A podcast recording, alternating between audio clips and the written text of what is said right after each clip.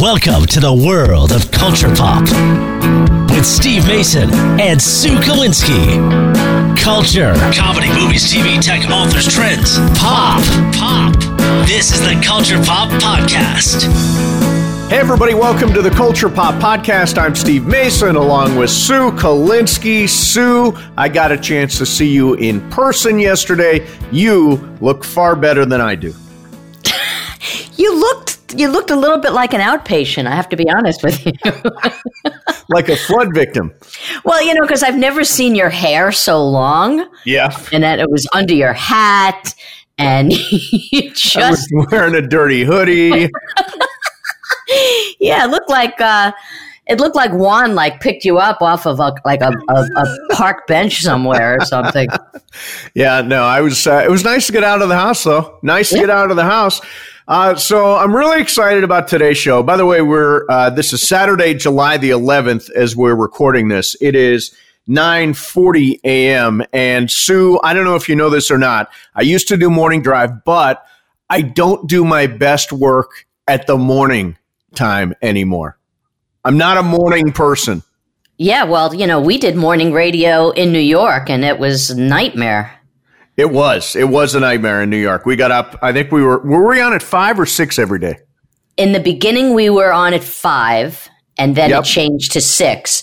But you know, we were. I was getting up at like three thirty. Yeah, boy, five is early, man. Four thirty in New York City this is crazy, weird, quiet. Um, all right, so uh, thanks very much for listening. We appreciate you guys a lot. Uh, the biggest thing you can do for us is to subscribe to the Culture Pop Podcast. Easiest way to do that is to go to stevemason.com and hit subscribe for either iTunes or Spotify. And we want to thank uh, our sponsor for the show, who is Jacob Emrani.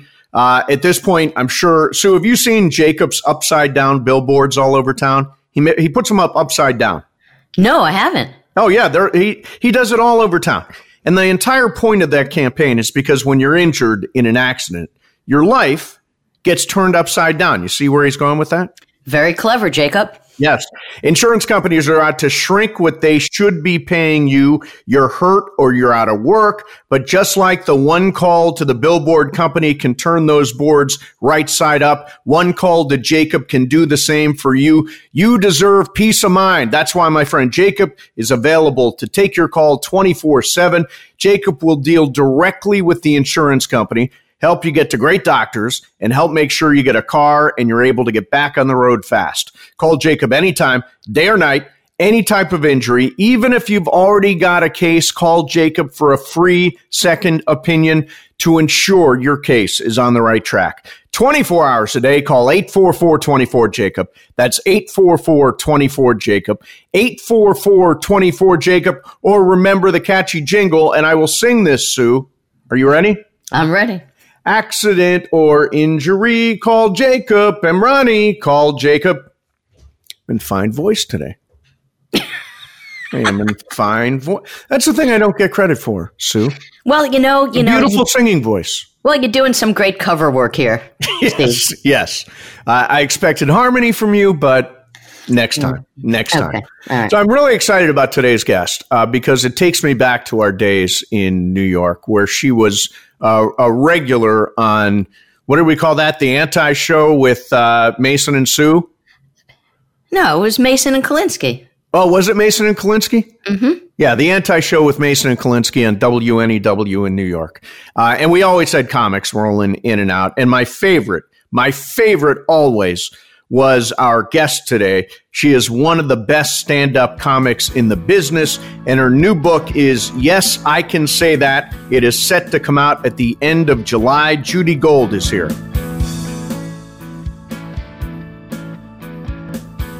Can you hear us, Judy? Yes, unfortunately. She's here. She has arrived. She's here, she's queer. And we're so used to it and you know, let's use Skype and then we can fax each other later too. Yeah, I was waiting. I was waiting for this. You know what? Yeah, Judy, working with Sue on Skype is like working with my mom on Facebook. Oh, oh, I bet. All right, what is it? Two gay people against the straight one here? Is that what we're going to be doing this whole time? Yeah. Yes, it is. Oh, you're half gay. Shut up. I'm gay adjacent. Yeah. So, Judy, how you doing? I'm good. How are you? I really, you know, this whole thing, you know, the country's going great. um, I'm always in a good mood. Uh, I'm not worried about anything. Things are fucking fantastic. Yeah. I, you know, I'm curious because it was uh, one of the highlights of my life was doing that show in uh, New York City. Do you even remember doing that show with me and Sue in New York? Yes, I do. I do. How was it? Was it a good show? Yeah, it was a good show. Um, and you know, I came on here to talk about your experience in New York. was was it one of the highlights for you, Judy? Of my life, not even of my career, of my life. so, well, we both read your book, which is great. That's it. I put my heart and soul into that. Yeah, no, it's the book is fantastic. Right. I, you know, I wanted to ask. Uh, let's let's talk about it. Okay. Um, I can't believe I so, can't see you. I cannot see you. Yeah, we're not doing it that way. We're doing it just audio only. I fucking hate that. You can see me and I can't see you. All right, go ahead. No, we don't see. We can't see you. We can't see all you. All right, good. Shit, I got all dressed up for you. Fuck. All right. Yeah. So, so you are uh, on the tall side, and you write about this. Uh, and and you took a fair amount of uh, of torment yeah. in your life. People people you know made fun of you for the for being tall. Do you think if you had been five eight, you would be funny? Five eight is also tall. My sister was five eight. I think I yes, I think I would have been funny. I think the uh, you know it is defining when you're that tall and you look that much different than people at such a young age and that's all they see um, it defines you. And like I, I was discussing this yesterday.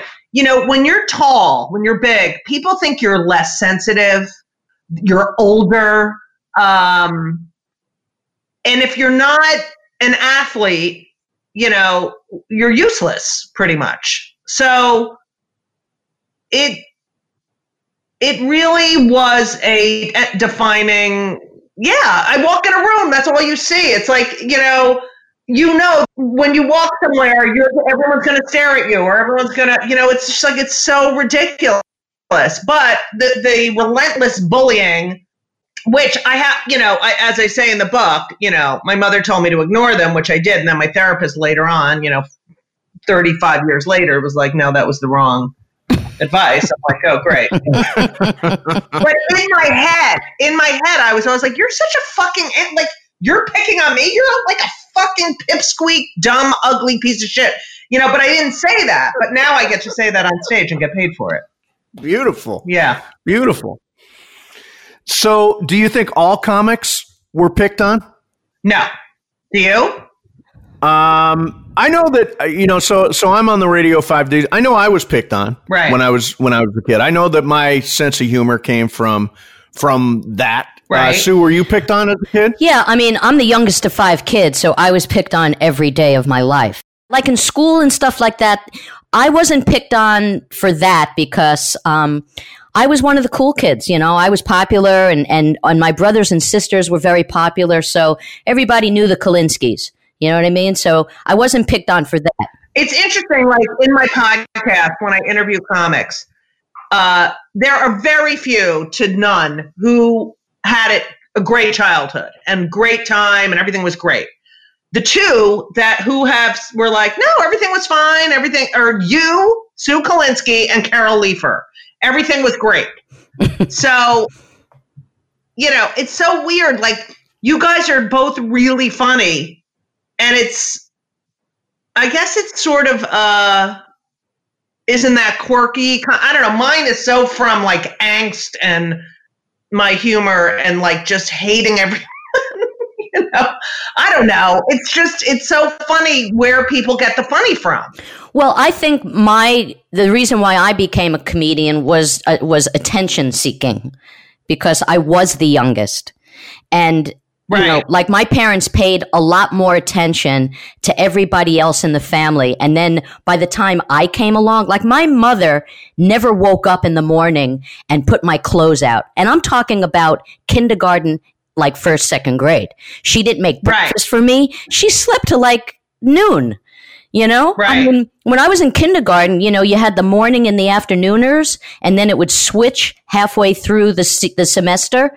And she con- she completely forgot, so I com- I took advantage of it. To me, it was advantageous that they weren't paying attention. Right. Like I was the one who Right. like could stay out really late and not get in trouble because they were so checked Right. out by the time I came along. Wait, how how far are you from the nearest sibling? Three years. My sister, it, we're all we're all pretty much three years apart, except for two brothers are two years apart. Wow. The fu- who has fucking five kids? Seriously. Yeah, anymore. That's for sure. Who has five kids unless they're Hasidic? Yeah, I used to hear that all the time. You're a Jew and you have five kids. Yeah. I think. Well, my sister and I were both accidents. That's why. But my mother had three. She had three boys first, so she kept going because she wanted girls. Right. So there you go. She got two. Eh.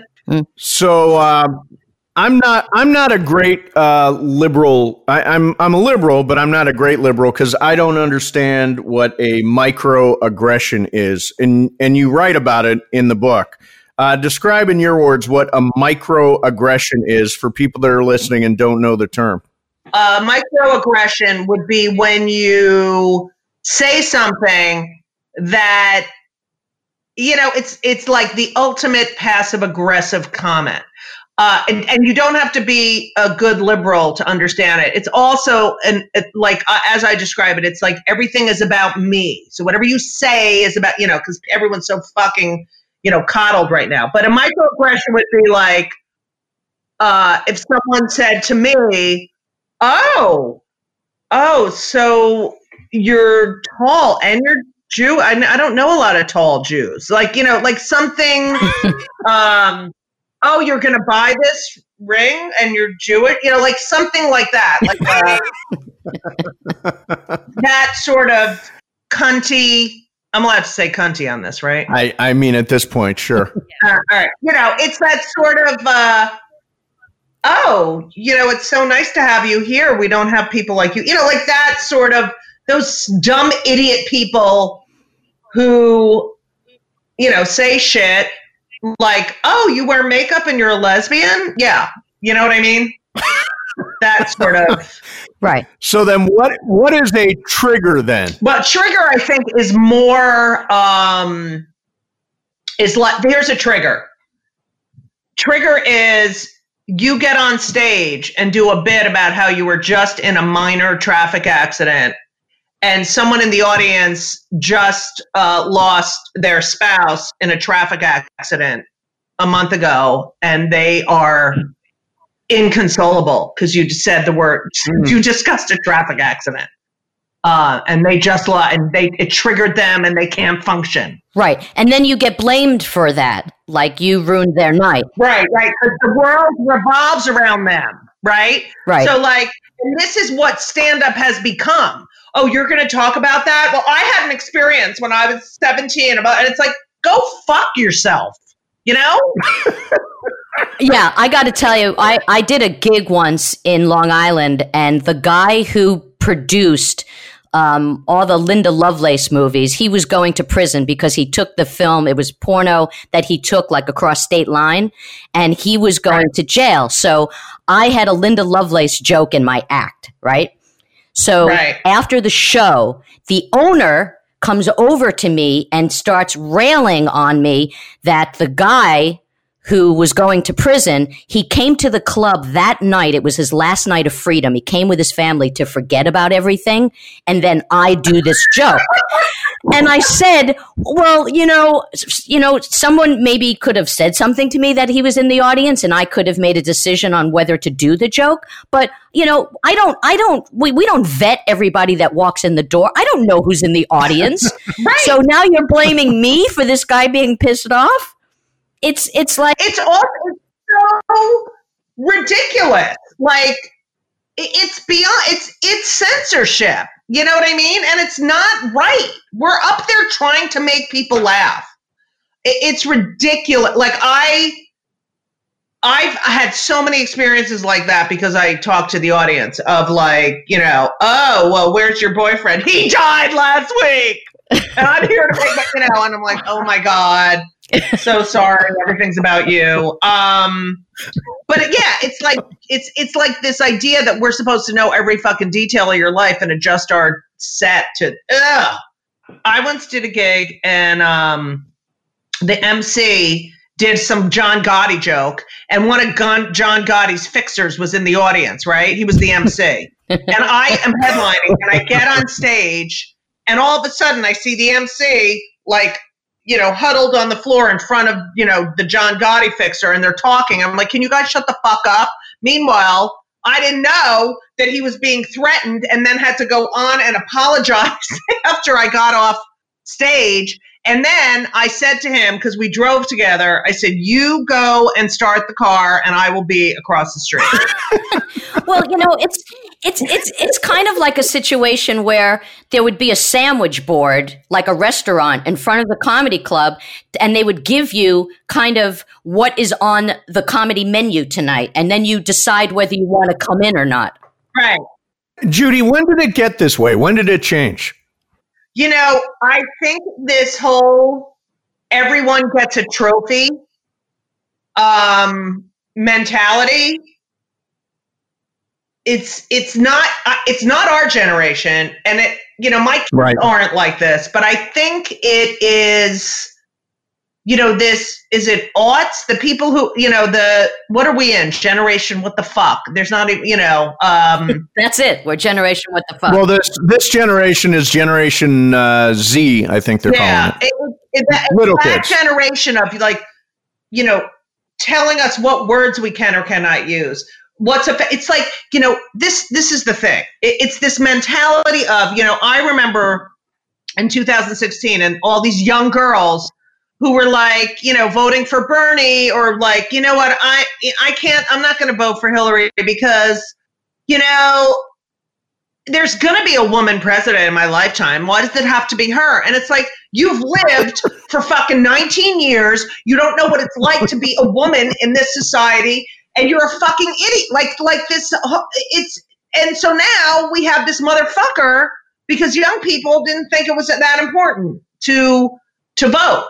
So here we are because in your lifetime with all the work that we have all done for you you're going to get you're going to have a so it, it's this it, this mentality of the coddling of the you know oh poor baby. Oh i'm to make you feel this idea that no one can feel uncomfortable. Like what the where did that come from? A safe space. What are you fucking talking about? I have to go to a safe space. Like learn how to deal with your fucking feelings. Life is not fair you motherfucker. So I I want to I want to just go back to this because I have this uh, this everybody gets a ribbon conversation a lot. Yeah. Because uh, because I work in sports. So and I always think, well, what's what's the harm in everybody getting a ribbon? Like it it means that somebody's not going to get ostracized. It may mean because everybody gets a ribbon, somebody's not going to be bullied. What's wrong with everybody getting a ribbon? That's not how life works you don't, you know, then you go to work and someone else gets, you know, accolades and you're like, oh, but I was really good at that. How come no one said, no, that's not how life is. You got to prepare your, your, your, your kids for what the fucking world is about. And it's not fair. It is a not fair place. And teach your children that when they're young. But also, if you, everyone gets a, a ribbon or whatever, then no one's going to try. Like, they're not going to try they're not they're going to be like oh well i got a ribbon for that so that's good enough. Like it's such a lazy way of thinking. Right. It's, it's also not the way the world is. It's just not. You got to have a tough skin. You got to learn lessons. You got to realize that everyone is a fucking asshole who's full of shit. Yeah. I mean the people who win you know olympic medals they have worked their asses off to get there. So right but they're grown ups. They're grown ups. No, they're not. Kids, no, teenagers and gymnastics. I mean, you know, that, you know, 13, 14 years old, skiers, I mean, skateboarders. You know, there's a lot of young people that are that are uh, eligible to win an Olympic medal. And, you know, Right. you, you have to work hard to get stuff. That's just the way it is. And it's that's never going to change. So, Judy, when I'm growing up, I'm watching all the great TV of the '70s, right? I'm watching The Jeffersons, and I'm watching Maude, and I'm I'm Yeah. watching uh, All in the Family, and all I think about now is you couldn't even do those shows today, Oh. right? you know, in the book I write about, you know, Maude. There's an episode of Maude where she and Walter, she ends up pregnant. She's already a grandmother, but she, you know, she ends up pregnant and decides to have an abortion. That show would never.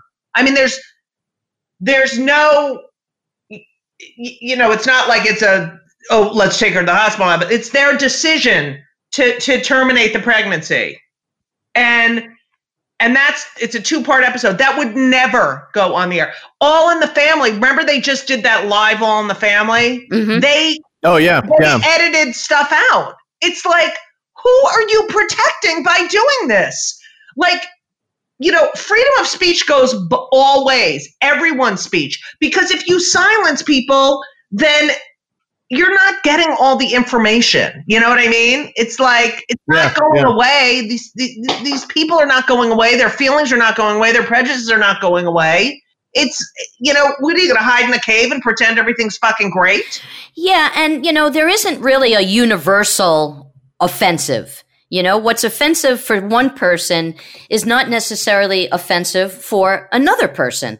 And even Right. if, and even if it's someone says something about somebody who's gay, some gay people may not have a problem with it. Some gay people may have a problem with it, but that's the way of the world. And, and this is, and, and I wanted to bring this up because I was talking to Steve about this when we were on the radio in New York. Growing up in New York, as a kid, I used the word fag, and everyone used the word fag Oh, to say something Same. that wasn't Yeah. cool, right? And I was using Yeah. that word when I was like seven years old, when I didn't even know what a gay person was. It had nothing Right. to do with sexuality. It was just a term that we used. Right. I talk about that too in my in in my book. Yes, I can say that when they can.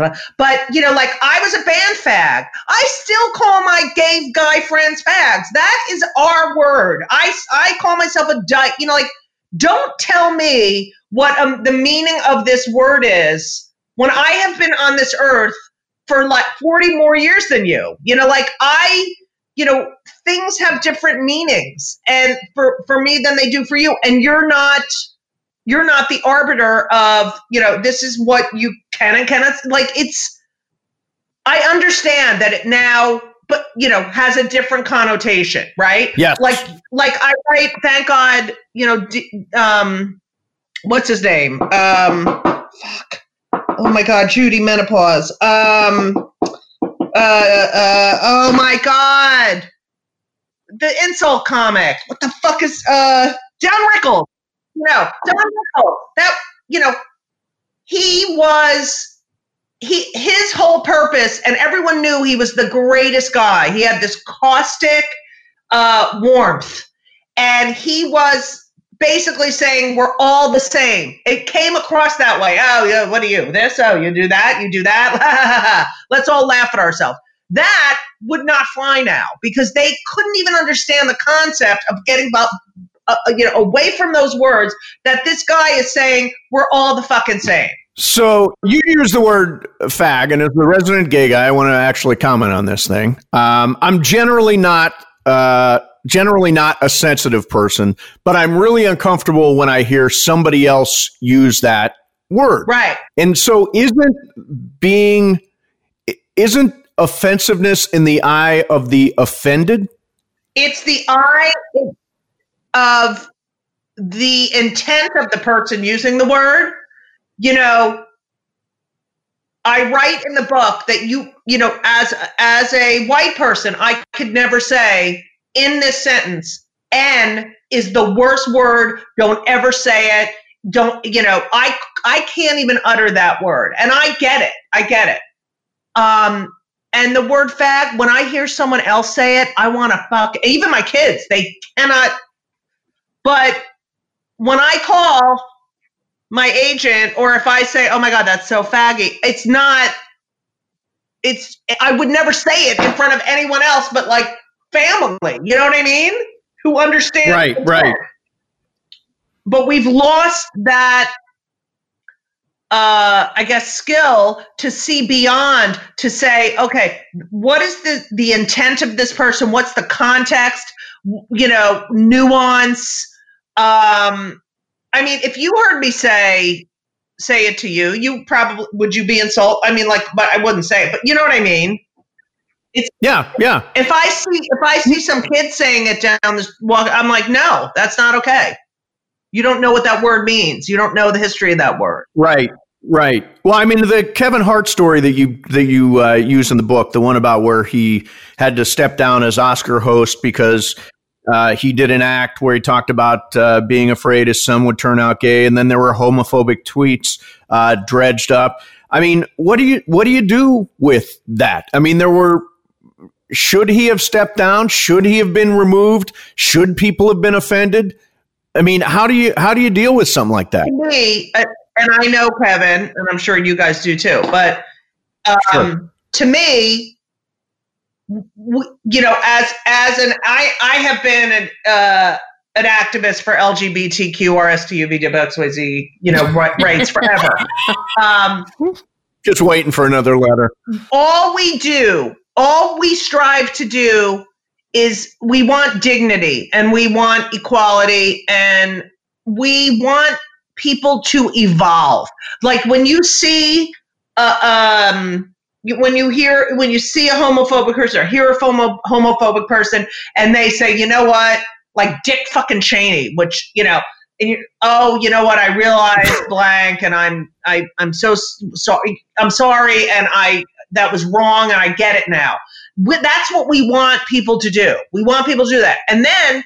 So after they do that, do the, we then have to drudge up the old shit? Like, when when is it going to be enough? Right. Yeah, you could. Uh, but isn't that the problem with social media? Social media becomes part of your permanent record. Yeah, it's ridiculous. It's like you can't move on from things. It's like being in a relationship, you know, with you know my ex who remembers every fucking thing I did. Like, oh well, it's three years ago you said that. You know what I mean? It's like oh my God, haven't we moved on from that? He apologized. He ha- you know what I do every year? Yeah. I, I, I delete every tweet I sent out in the previous year. You do? Gone. I do. I get rid of all of them.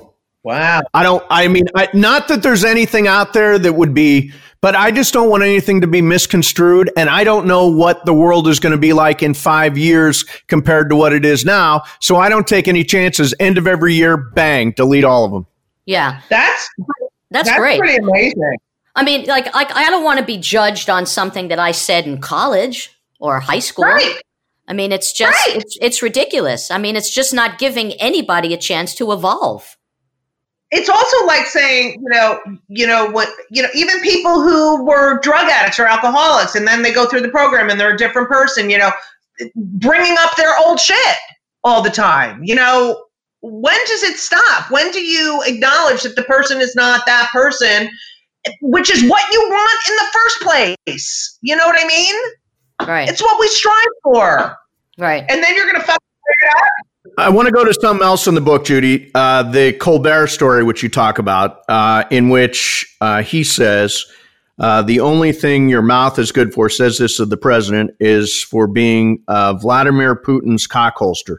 Now, I find that to be offensive. I'm offended by that. Now, aren't I allowed to be offended by that? Absolutely. Sure. Absolutely. A hundred percent. And and so what was the uh if, if I heard that in a comedy club though, it would be different than if I heard it at 11:30 on TV. In a comedy club, I'd say, "Ah, yeah, that's funny." Right. I, I think the, I think the rules get thrown out when you go to a comedy Absolutely. club. I think they should. Yeah, I'm I'm out here for a show, and as you say in the book, it's an act. Right. Um, all that stuff. But when I'm watching Colbert at 11:30 at night, I'm offended by that. I I get that. Yeah, I mean, I can I, I could get that. Yeah, I get that. Yeah. I also get um, that you know he he's not homophobe and he didn't I, I get it and i get that whole Yeah, imagery is so homophobic it really is um, yes, yes. and it demeans it demeans you know gay man, men so i get that i get that but Yeah. he said that. And yet trump gets away with the most abhorrent speech lying belittling people pocahontas you know. Here's a guy at 11:30 at night had a bad joke. It was bad taste. This guy at 5 in the afternoon saying shit calling people liars ugly call, calling rosie fat a fat pig during a uh, a debate you know it it's sorry. It's got to play it, it's got to be you know for everyone. The speech has to be i'm just saying he got he had to apologize and he had to to deal with this. But these motherfuckers who really do have an effect on people's lives. They make laws they they take rights away from people get away with saying so so much worse. It's infuriating. Judy, has there ever been a joke that you wanted to do and didn't do because you thought it was too offensive for you?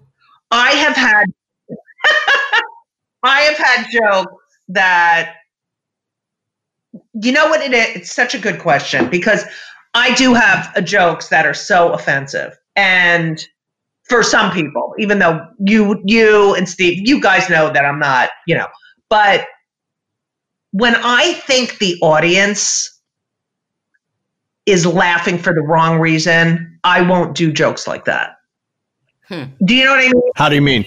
so No. if I'm doing, uh, you know, I used to do a joke about. Uh, see, now I'm like paranoid that it's all going to come back to me. But I used to do a joke about how I did a uh, benefit for the National Organization of Women, and I, you know, I just wanted to get on stage and say, you know, the other day I was scrubbing the toilet while my husband was fucking me up the ass, and he said to me, uh, "Where the fuck is my dry cleaning?" and smacked me, and and you know, I was doing this whole stupid, ridiculous, over the top. Um, and I wouldn't, if that was an audience of like asshole white men, like I wouldn't do, like when I, you get cues while you're on stage, like, oh, they like that joke, or, you know, I do, I do talk about being Jewish and I do talk about the Holocaust. If I think they're anti Semitic, uh, you know, I'll call them out on that. And I won't, they don't deserve, they don't deserve a nuanced joke about you know something that they have a prejudice about. You know i just don't i'm not you know like clay does this. Like when he's doing his misogynistic crap and he realizes that the audience is laughing he he calls them out on it.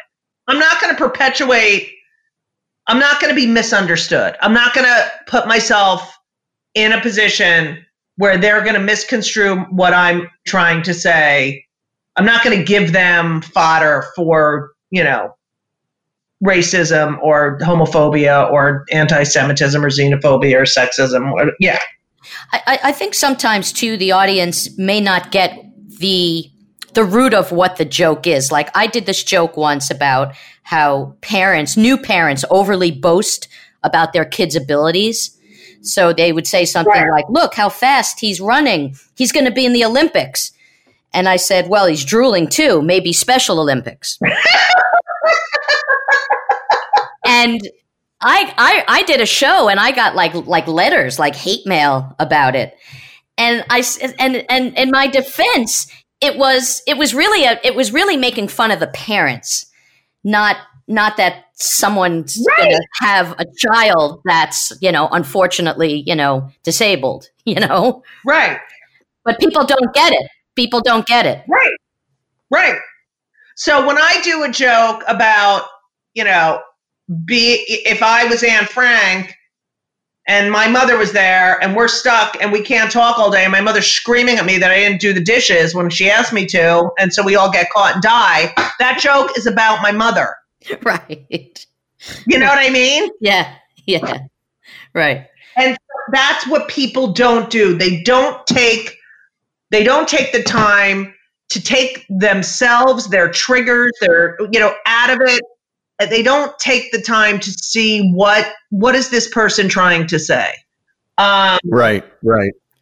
Yeah. And that the joke isn't about them. It's this idea that everything is about them. But isn't the whole isn't the whole thing, Judy, like exponentially bigger because of social media? Because all of a sudden you tell the Margaret Cho story in, in the book. It's like Margaret Cho does a bad joke because somebody records it, somebody sends it out on social media. All of a sudden, so uh, uh, Margaret has to re- apologize to the world. It seems like social media has been bad for comedy.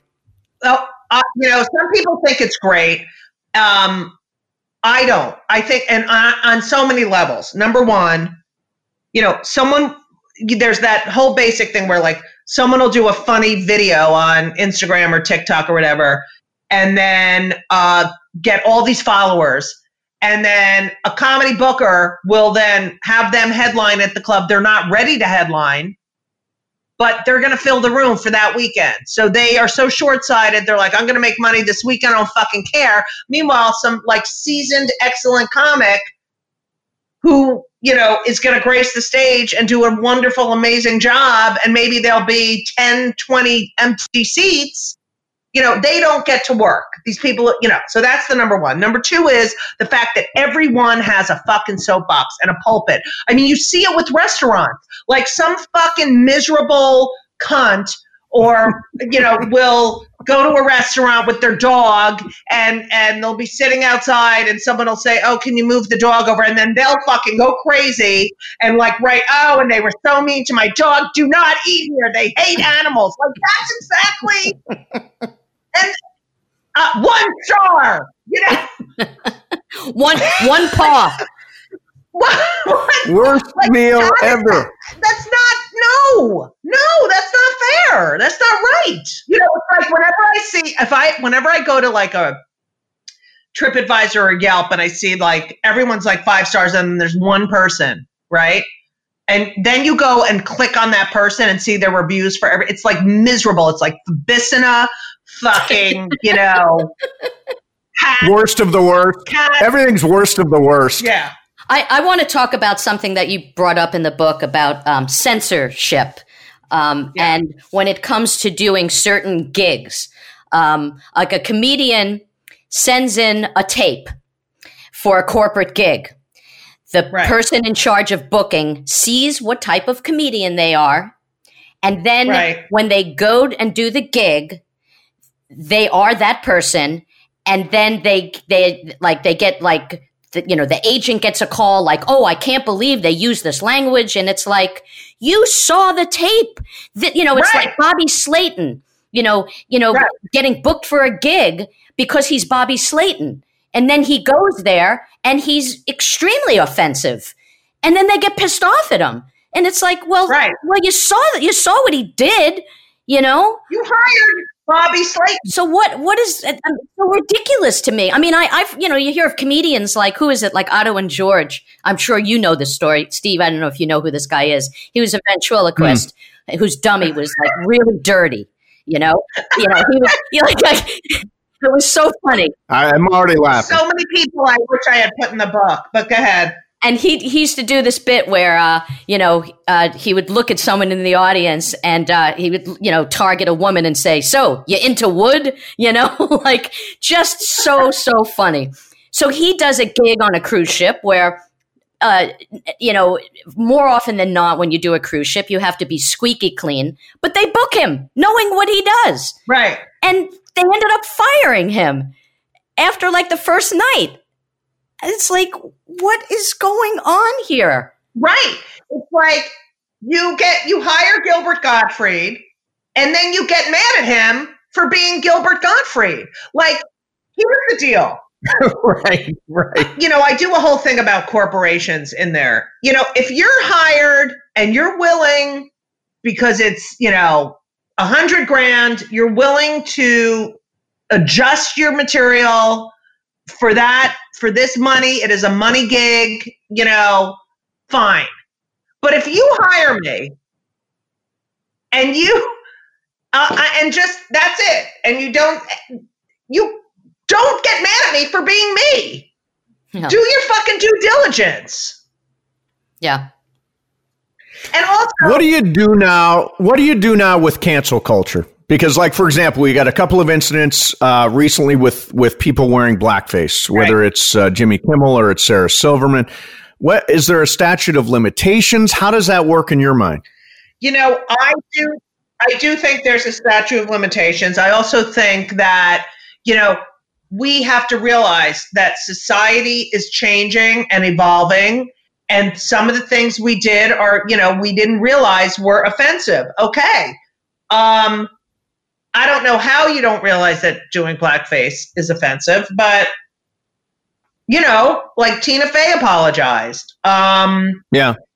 and you know this idea of erasing everyone's work and and so you're not only canceling them you're acting like they they never existed. Their work should now be everything that they've accomplished in their life should now be erased. Like I use, I also use Coco Chanel as an example. You know, she mm-hmm. was a fucking Nazi embedded with the fucking like friends of Hitler and all that. You know, and yet you go to synagogue on Rosh Hashanah and you know 80% of the women are wearing you know Chanel scarves. You know, so why is it with comics? They do a joke that at the time was acceptable. And 15 years later, when that material is unacceptable, it's then not only are they canceled, but then all their work is, uh, uh, you know, is erased. It's is canceled with, is canceled with them. Yeah. Yeah. Would you drive a German car?